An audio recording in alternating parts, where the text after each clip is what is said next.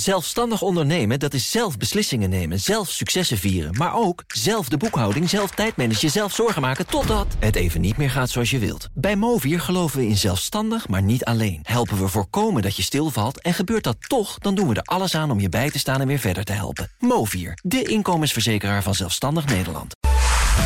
BNR Nieuwsradio. Boekenstein en de Wijk. Jan Postma. Ja, Le Pen of Macron zorgen de Franse verkiezingen voor een Europese revolutie. But these French elections take place at the crossroad of European history. It's really defining Europe's fate. It's a very important election, what's going to happen in France. It's the future of Europe. Overwhelmingly, France is the election that matters. Le parti du Front National, parce qu'il ne mérite pas votre colère, parce qu'il ne mérite pas votre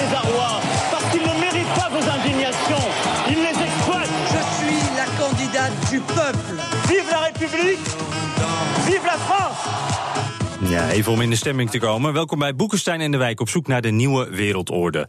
Met natuurlijk, heel anders dan Mattie en Wietse... is dit radioduo onafscheidelijk. Voor geen tonnen gaan ze uit elkaar. Arend Jan Boekenstein en Rob de Wijk. Maar uh, ja, Rob zit nu in Frankrijk. Uh, zegt dat wat, Rob? Nee, dat zegt uh, helemaal niks. Ah, gelukkig, mijn, gelukkig. mijn gedachten zijn helemaal bij jullie. Dus, bij, nee, bij ons allemaal. Dat vinden we. Ik, ik zie Arend Jan ook even opfleuren nu. En zij leest Le Figaro en Le Monde nog vaker dan de heren Boekenstein en de Wijk. En zij snapt ook nog eens echt wat erin staat. Saskia Houtijn, journalist voor het Bureau Buitenland van de VPRO. Welkom. Dankjewel. Leuk dat je er bent. Dank. Um, laten we eerst eens even kijken naar uh, ja, wat de twee kandidaten voor Frankrijk kunnen betekenen. En daarna gaan we dan ook wat verder kijken naar de gevolgen voor Europa. Maar eerst voor Frankrijk dus. Uh, Saskia Le Pen. Uh, wat voor mensen stemmen daarop? Jij, bent daar even ingedoken. Ja, dat klopt. En dat uh, komt vooral omdat ik, uh, zoals best wel veel mensen in Frankrijk, maar ook in Nederland en Europa, misschien een wat eenzijdig beeld hebben van de Le Pen-stemmer. Um, ik had altijd een beetje in mijn hoofd van... Hè, dat zijn vooral mensen die leven in uh, uh, la périphérie... de meer rurale gebieden van Frankrijk. Uh, mensen die eerder bijvoorbeeld in fabrieken werkten... die verkocht waren. Ja, wat lager of, opgeleid. Wat lager opgeleid. Boos. Ja, de boze blanke burger Ja, eigenlijk. ja, ook een beetje de Trump-stemmer. Um, voor een deel is dat ook wel zo. Maar we moeten ook niet vergeten dat er niet alleen mensen op Marine Le Pen stemmen... die, um, die dat vinden, maar ook nou, bijvoorbeeld in mijn eigen familie. Laat ik daar maar mee beginnen. Ja. Ik uh, ging naar Frankrijk in, uh, in, in, november om een reportage te maken over uh, militanten voor het Front National. Dus, donc les jeunes patriotes worden ze genoemd. Dus echt elke week de straat op gaan, demonstreren, flyeren, et cetera. En toen ik daar naartoe ging in de regio van Grenoble, waar ik ook zelf vandaan kom, toen had ik afgesproken met mijn twee neefjes. Uh, die allebei hoog opgeleid zijn. De een doet economie, de ander geneeskunde. Hmm. Wonen in een grote stad. Een van de twee had net een Erasmusjaar achter de rug in, in Portugal. Heel Europa doorgereisd. En die vertelden me allebei dat ze op Le Pen gaan stemmen. Toen dacht ik van, hé, hey, nou, dat vind ik toch wel verrassend. Mhm. Mm -hmm. En dat zegt ook, denk ik, wel heel erg veel over wie er op Marine Le Pen stemmen. Ja, want wat is hun overweging daarbij dan? Nou, specifiek voor uh, deze twee neefjes is dat uh, zij helemaal klaar zijn met de gevestigde orde. Uh, dit is ook de eerste keer dat ze mogen stemmen op presidentsverkiezingen. Dus dat is al best wel vroeg, vind ik, als je nu al zo klaar bent met, uh, met de politiek. Ja, dat is snel gegaan. Maar goed, het is wel een gevoel dat wat, wat breed gedragen wordt in Frankrijk, helaas. Want nou ja, we hebben net vijf jaar Hollande gehad, daarvoor Sarkozy, daarvoor uh, Chirac. En het brede gevoel leeft dat het allemaal een beetje hetzelfde is. Hè. Marine Le Pen speelt daar ook heel erg op in. Uh, ze had ook de twee partijen, uh, de UMP en de PS, als één partij uh, noemden ze die de hele Mhm. tijd de UMPS. En dat, nou ja, dat, dat geldt ook wel heel erg voor, voor de jonge generatie, uh, merk Ja, ik. Dat, tegen dat, die gevestigde orde. Ja. Uh, Rob, jij zit een beetje in Le Pen country, begreep ik. Hè? Wat, Ja, wat hoor jij daar zeggen, om ja. je heen? Ja, hier heeft eh, Le Pen met eh, ruim 40% de eerste ronde gewonnen. Dus het is bijna onmogelijk om geen Le Pen-kiezers hier uh, tegen te komen. Maar het varieert inderdaad van blanco stemmen, omdat ze vinden dat Macron helemaal niks is. Want Macron kan eigenlijk niet. Die man is optimistisch, terwijl eigenlijk Frank Frankrijk uitermate pessimistisch is. Het is een globalist. Dat zijn veel mensen hier in de omgeving niet. Het is echt het Franse platteland waar ik nu zit. Uh, en uh, ja, die, die zien helemaal niks in de Macron. Bovendien zeggen ze tegen mij, ja, uh, een kandidaat hoort of links of rechtse zijn? Hoe kan je nou in het midden zijn? Ja, nou ja. dan leg ik uit dat dat in Nederland wel eh, te doen gebruikelijk is, maar dat begrijpen ze gewoon niet. En dat is echt heel erg merkwaardig. Maar overigens, die steden, die grote steden, daar zitten toch wel relatief weinig Le Pen-stemmers hoor. Ik heb ze er nog even bijgepakt. Parijs, 5% voor Le Pen tijdens de laatste ronde. Rennes, 7%. Bordeaux, 7%. Lyon, 9%. En daar zie je dus echt uh, dat, uh, dat Macron enorme vorderingen heeft gemaakt. Hij moet het echt hebben van, van die grote steden op dit ogenblik. Hij moet het niet hebben van waar ik op dit ogenblik zit. -hmm. Nee, Arend Jan, wat we wel zien is dat Le Pen zelf ook wat meer salonveeg is geworden. Hè? Kan, kan je, zij heeft het altijd over ja, ontdemoniseren, de-demoniseren, dat soort termen. Is dat dan nu gelukt, zou je dat kunnen zeggen? Ik, ik, vind, nou, ik vind dat het debat heel slecht heeft gedaan. Maar daarvoor heeft ze hele slimme dingen gedaan. Hè. Met de euro gezegd van we gaan, weet je wat, we maken er een referendum over. Dan besluiten jullie erover. Hè. Met andere woorden, dat standpunt heeft ze afgezwakt. Mm -hmm. Daarvoor heeft ze natuurlijk het antisemitisme van haar vader afstand van genomen. Alleen als je uh, stel je voor dat je een, een aanhanger bent van uh, Marine Le Pen. Ik vind het debat was echt heel arrogant en ontzettend. Ze maakte grote fouten. Ze zei bijvoorbeeld dat uh, Engeland in de, uit de euro was gestapt. Nou ja, sorry als je dat soort dingen niet weet. Ja, ja, ze had allemaal files bij haar liggen en dan ging ze dingen oplezen die bij het dossier niet pasten. Dus eigenlijk was het voor Macron, die natuurlijk een soort allesweter is, niet zo moeilijk om kalm te blijven en te zeggen van ik geloof niet dat u weet waarover u spreekt. Saskia, dat vond ik nog wel gek eigenlijk. Ik denk die Marine Le Pen die is best wel ervaren. Die, die, die leeft al Zeker. een tijdje naar dit moment toe. Hoe kan dat dan Het- zo eh, misgaan? Het is een ontzettend slimme vrouw, een, een Ja. hele goede politica. Maar zij heeft blijkbaar gekozen voor de tactiek van, van de aanval. Ze begon ook meteen behoorlijk agressief. En haar tactiek was niet echt haar eigen programma presenteren of uitleggen, maar Ontregelen. Ontregelen. En Ja. eh, Macron de hele tijd aanvallen. En ja, Macron die, die breng je niet zo makkelijk van zijn stuk. Zo, zo bleek dat ook wel. ja, Eh, dus die bleef gewoon overeind. hij bleef heel rustig, wel een tikje arrogant. Ik bedoel, ik heb nog nooit zo vaak Madame Le Pen gehoord. Het was de hele tijd, ging dat Ja, maar door. ja, ja. Maar ja, hij, hij kwam wel echt een stuk sterker uit eh, op die manier. Zeker. Eh, en eh, eigen Maar je moet je- je identiteit. moet je ook- Eh, oh, pardon, Rob. Ja, ja. Ik stem uit Frankrijk. Nee, kijk, je moet je ook realiseren dat voor populisten, dat geldt voor Nederlandse populisten, maar dat geldt voor Britse, voor Franse populisten. Daar gaat het over om een gevoel over te brengen. Het gaat helemaal niet over de feiten. Je komt natuurlijk vrij snel in eh, de problemen. Als je wel met feiten wordt eh, ge- geconfronteerd, en dat is dus nu gebeurd bij dat eh, debat. Maar normaal gesproken is het niet zo eh, dat je met kennis heel veel scoort bij het publiek wat eh, op dit soort populistische politici aan het Maar- maar eh, Rob, daar heb je gelijk in. stemmen Maar- zijn. En dat moet, je, dat, dat moet je wel even, je denk ik, realiseren. Maar Rob, daar heb je natuurlijk gelijk in. Maar het, ik las wel in de Franse kranten dat ook bij de Pols, ook bij de Le Pen-aanhangers, vonden ze dat ze het niet zo goed Ja. gedaan had. Nee, dat klopt. Dat klopt. Ik dacht dat 35% van de aanhangers eh, of van de, van de stemmers hadden gezegd dat dit toch eh, dat ze het goed had gedaan. Dus 65% niet. Nee, er werd wel echt eh, gehakt van gemaakt hoor hier in de media. En eh, even economisch kijken naar Le Pen, met name naar de werkloosheid, Saskia. Die hangt al jaren zo'n beetje rond die 10 Mhm. Heeft zij daar nou een antwoord op? Ik kan me voorstellen dat dat voor veel Fransen belangrijk is. Nou ja, Le Pen heeft wel zeker daar besteedt heel veel aandacht aan. Hè. Ik bedoel, Mhm. het is ook wel een beetje haar stokpaardje, de, de Franse economie. Alleen ehm, is haar agenda vooral. ehm, ja, een beetje de boosdoeners daarvan aanwij- aanwijzen. Dus eh, zij richt zich met name dus op, eh, op Europa, hè, op Brussel. Dat, dat is Mhm. echt waar ze het hardste tegen ageert. Maar ook op immigranten. En wat zij vooral doet, is heel veel beloftes doen Ja. aan de mensen die hun baan zijn kwijtgeraakt. Of die, die nog vrezen voor hun baan. Of eh, langer moeten doorwerken Mm. dan ze hadden voorzien toen ze begonnen Mhm. met werken.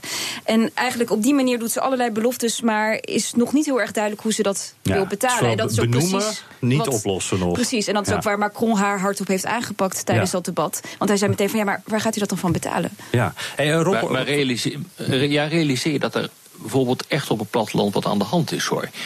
Eh, een van de grotere steden hier eh, in de buurt, Autun, dus dat ligt midden in de eh Bourgogne zeg maar. Dat had 15 jaar geleden 30% meer inwoners. Als je nu door de straten loopt, dan zijn er heel veel winkels leeg. Eh, als ik om me heen kijk hier, nou, dan denk ik dat ja, misschien 20, 30 procent werkloos is. Jongeren die gewoon totaal niet aan de bak komt. ja, vindt het gek dat ze op uh, Le Pen stemmen en niet op Macron. Nee, het geboortedorp van, uh, En die ken ik ook. Ja, nee, het geboortedorp van mijn oma, Pradel, is een heel klein dorpje.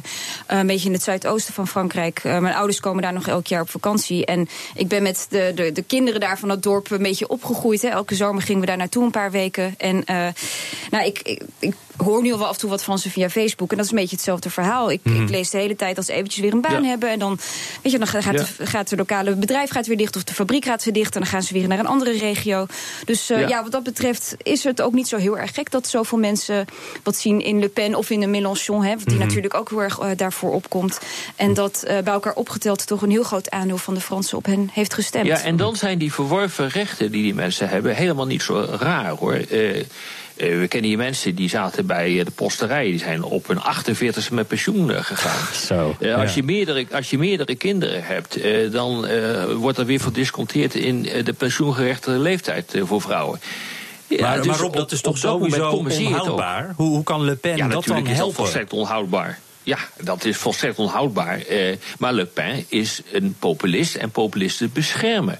Eh, dus die, eh, die zeggen wat nee, kom maar naar mij toe, ik bescherm je. Dat is precies wat de mensen willen. En dat is heel belangrijk. Dus ik ben er redelijk van overtuigd nu, dat is toch wel veilig om te zeggen dat Macron wel een hele grote kans maakt om te winnen. Maar hij moet iets met dit sentiment, wat in Frankrijk speelt. Maar dat geldt ook voor het sentiment dat in Nederland speelt van de mensen die op, uh, op de PVV stemmen. Daar moet je echt iets mee, want dat zijn, dat zijn noden. Uh, die zijn heel duidelijk. En uh, de mensen spreken zich daar zeer voor uit. En als je dit nu niet oplost, omdat je denkt, nou, we hebben gewonnen. Nou, dan krijg je het later keihard op je bord hoor. Ja, laten we even kijken naar Macron. Want die, die naam is ook een paar keer gevallen. Nou, Saskia, hoe, hoe ziet die achterban eruit? Wat voor soort mensen zijn dat? Nou, daar heb je ook wel mensen tussen zitten die, uh, uh, zoals ik net ook mijn neefjes al omschreef, die klaar zijn met de gevestigde orde. En wat Macron heel knap heeft gedaan, vind ik, uh, is dat hij zo'n beetje een jaar geleden uit, uit de regering is gestapt. Hij was minister van, ja, van ja. Economie onder François Hollande. Daarvoor was hij een van zijn belangrijkste adviseurs. En hij is eruit gestapt onder het mom van, nou, ik ben het er niet mee eens met hoe dit gaat. En ik ga een beweging opzetten, En Marche. EM, wat is ook uh, de afkorting is van zijn naam, Emmanuel Macron. Mooi gevonden. En hij heeft in, uh, in, ja, in toch relatief korte tijd ontzettend veel mensen om zich heen verzameld. Ik, ik las ergens dat er 250.000 vrijwilligers zijn die zich voor hem hebben ingezet.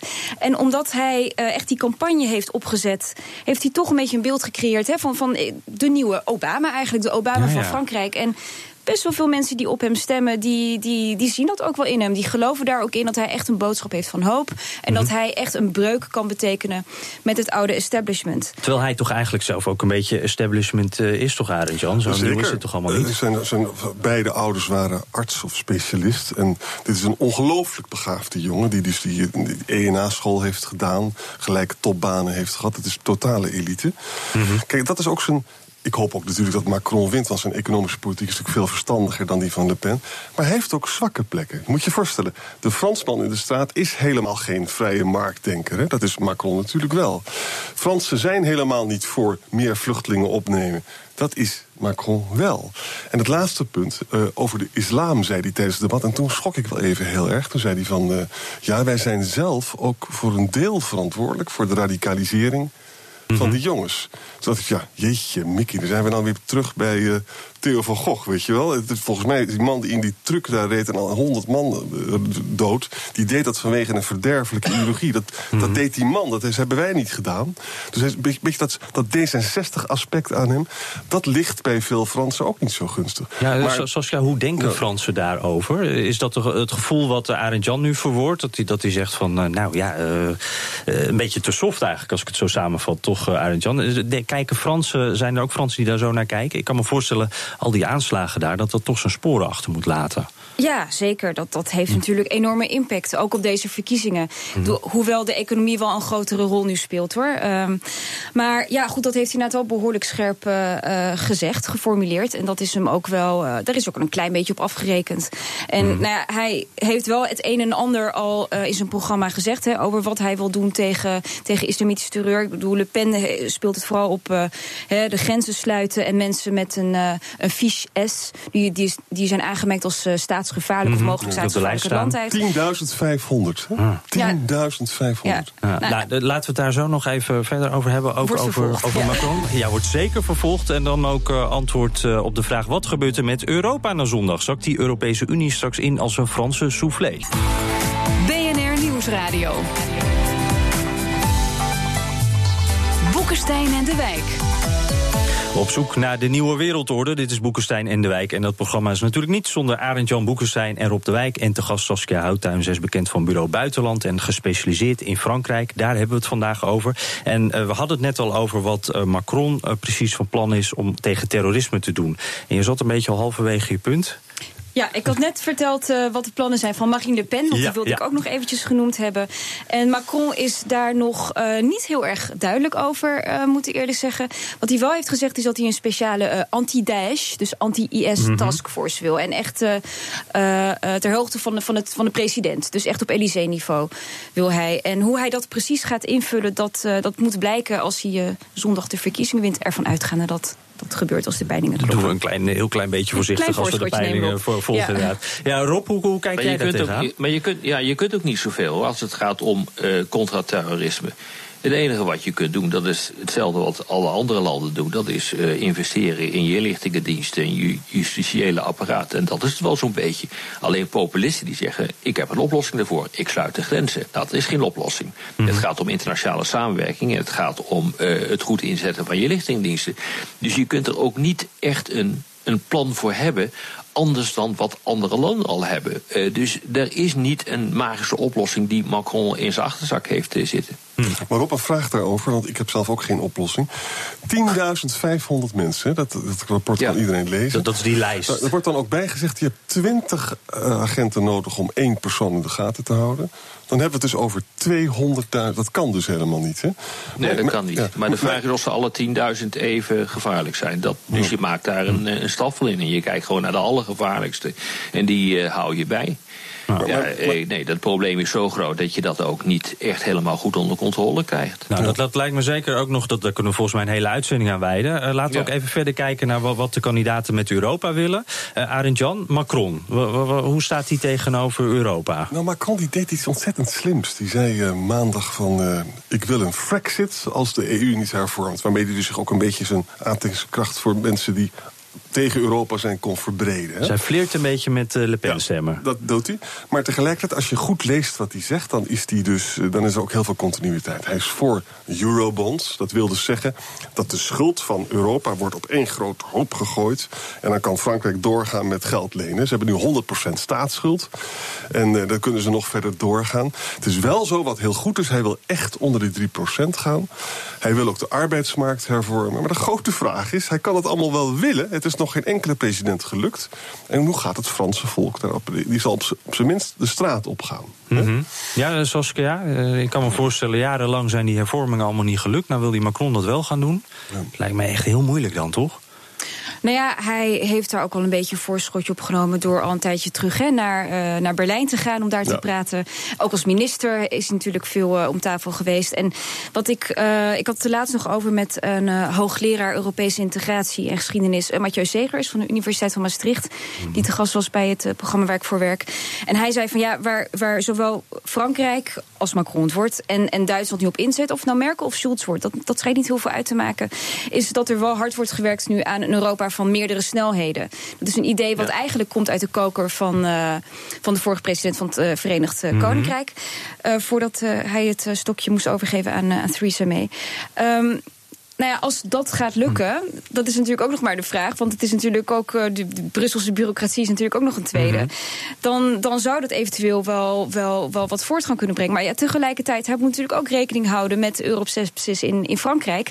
Die uh, misschien niet zo hoog is als we denken. Want nou ja, goed, heel veel mensen stemmen op, uh, op Le Pen. Maar ik las uh, uh, in een uh, onderzoek van een Duitse stichting dat alsnog maar 63 procent van hen, van de mensen die op Le Pen stemmen, ook uit de euro willen. Dus dat, weet je, dus er is nog best wel een groot deel dat dat niet wil. Ja. Um, maar tegelijkertijd, ja. dat, is ook, dat is inderdaad een goed punt. Dus niet iedereen wil uit de euro. En, en je kan ook zeggen, Le Pen begon daarin heel hard. Hè? Die, die wilde van alles, die wilde overal uit. Maar ze lijkt nu ook wel terug te krabbelen, toch Rob? Ja, omdat het ook gewoon niet kan. Als je dus kijkt hoe het grondwettelijk zit, dan kan feitelijk de president niet besluiten om een referendum te organiseren over een fractie. Dat kan niet. Nou, dat is een vrij technisch verhaal, maar een fractie vereist een grondwetswijziging. omdat in de grondwet van Frankrijk staat opgetekend dat het land lid is van de Europese Unie. En de president kan niet zomaar eventjes een, uh, een grondwetswijziging afdwingen. Dat kan niet. Er zijn wel allerlei uh, andere routes voor mogelijk om dat toch weer te kunnen. Maar dan kom je terecht bij het, uh, hoge, bij het constitutionele hof. En die gaat dat vervolgens ook weer blokkeren. Hmm. Dus de, de geleerden die zijn het dus langzamerhand wel over eens dat de kans dat ze daarin kan slagen eigenlijk niet heel is. Dat kan bijna niet. En daar zit dus een geweldig probleem in. ze proberen dus nu wat te beloven. Daarmee kiezen ze naar ze toe te trekken maar eigenlijk is het gewoon juridisch onuitvoerbaar. Of ze moet nog een truc in petro hebben eh, waarvan wij het bestaan niet eh, weten. Maar als zij zich aan de regels zou houden, dan zou het eigenlijk onmogelijk zijn om dat voor elkaar te krijgen. Wat, wat wel een probleem is, is dat. Uh, kijk, Macron is ambitieus. Die wil echt gaan hervormen. Die heeft ook heel veel geld nodig om te investeren. Want hij wil ook banen maken. Ook in die banlieues wil hij banen voor gaan maken. Dus hij heeft geld mhm. nodig. De ellende is, Frankrijk heeft een geweldige staatsschuld. 100 procent. Dus hij gaat proberen samen met Merkel. En wat hem betreft misschien ook wat liever met Schulz. Maar die zal het wel niet gaan rennen in september. En dan zijn we alweer de verkiezing verder, ja? ja? hij wil heel graag de eurobonds hebben. Want dat geeft hem mhm. die slagkracht. Nou, als... Uh, Schäuble ergens puistjes van krijgt. en trouwens Dijsselbloem ook, dan is het wel eurobonds. Dus we, zijn, we zijn nog lang niet uit die deadlock waar we in zitten. Ja, en als we nou kijken naar dat anti-Europese gevoel in Frankrijk, eh, hoe, hoe, hoe, schat jij dat in, Saskia? Hoe diep eh, zit dat dan uiteindelijk? Nou, dat onderzoek wat ik net uh, aanhaalde, dat uh, was een stuk op uh, Politico vanochtend.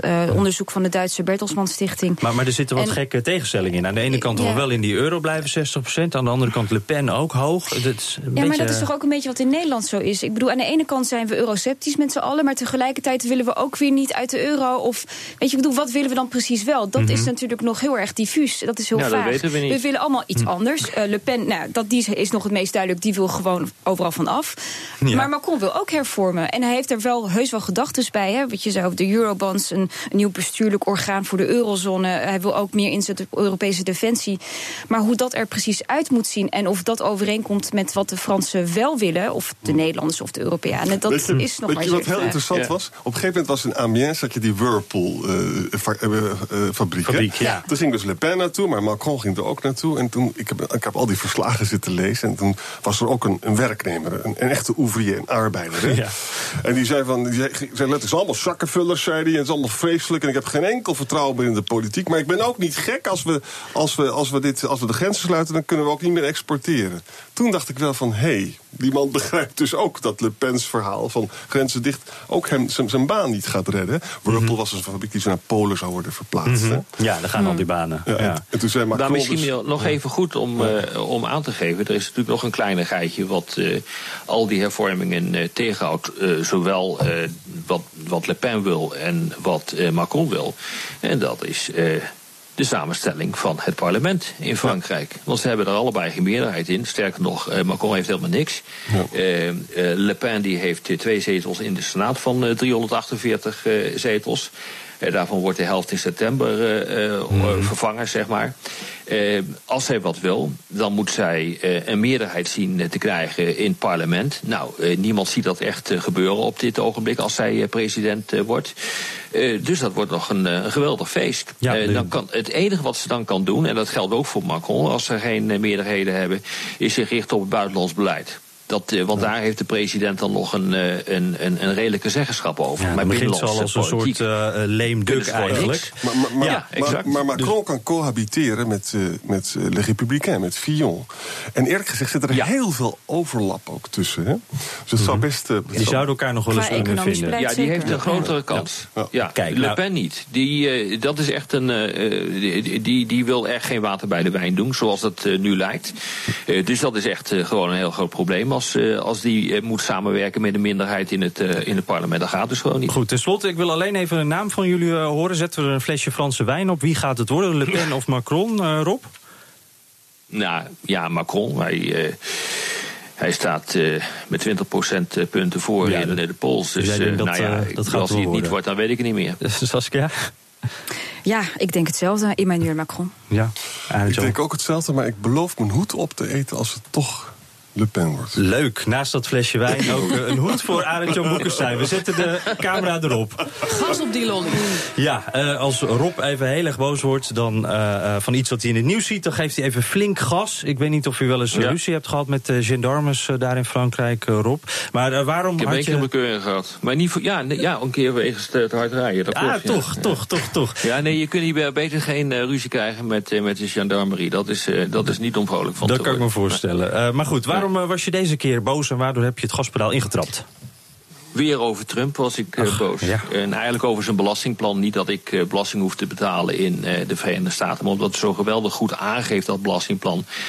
Dat deze man er helemaal niet is voor zijn kiezers. Eh, eh, er stond een geweldig eh, verhaal in de International New York Times. Van wie wordt er nou eigenlijk beter? Van, nou, er stonden een aantal categorieën eh, opgenoemd. En een categorie was eh, grote bedrijven. Een andere categorie eh, was miljonairs. En een andere categorie noemde de New York Times de familie Trump. Eh, die eh, zouden dus allemaal eh, kunnen, eh, kunnen profiteren van dat eh, nieuwe belastingplan. En ten koste waarvan gaat dat dan? Ja, eh, toch weer van de Dus eh, eh, wat je dus ook ziet is dat eh, zo'n populistische president... die besodemiet de mensen eh, op een geweldige manier. En dat is natuurlijk feitelijk eh, ook aan de orde... eh, met populisten in Europa. Dat zien we Ja. dus nu ook in, eh, in Frankrijk eh, gebeuren. En Ja, en nou, die- daar gaat voor mij het gaspedaal zo langzaam wel diep eh, tegen de bodem. Ja, en, en die Donald Trump die hoeft nooit zelf te rijden, hè, dus die heeft ook nog eens nooit een bekeuring. Eh, dank, dit was Dat vindt hij Boekenstein. trouwens het allervervelendste wat hij niet mag. Ja, Zelf dat mist hij, hè? Vindt hij jammer. Nou ja, Ja, goed. Eh, ja, bij het land zit hij wel aan het stuur. Dit was Boekenstein in de Wijk. Dank Saskia Houttuin. Eh, succes ook eh, met eh, de verkiezingen, met het volgen daarvan. Merci. Tot volgende week. En eh, luister ook de post- Dat kan via iTunes en ook via Spotify. Heb je altijd de laatste aflevering. Laat ook even een recensie achter. Dat vinden we leuk. Arend Jan leest ze allemaal. En of het nou via podcast is of via de radio, volgende week zijn wij er weer. Dank voor het luisteren. Zelfstandig ondernemen, dat is zelf beslissingen nemen, zelf successen vieren. Maar ook zelf de boekhouding, zelf tijdmanagen, zelf zorgen maken... totdat het even niet meer gaat zoals je wilt. Bij Movier geloven we in zelfstandig, maar niet alleen. Helpen we voorkomen dat je stilvalt en gebeurt dat toch... dan doen we er alles aan om je bij te staan en weer verder te helpen. Movier, de inkomensverzekeraar van Zelfstandig Nederland.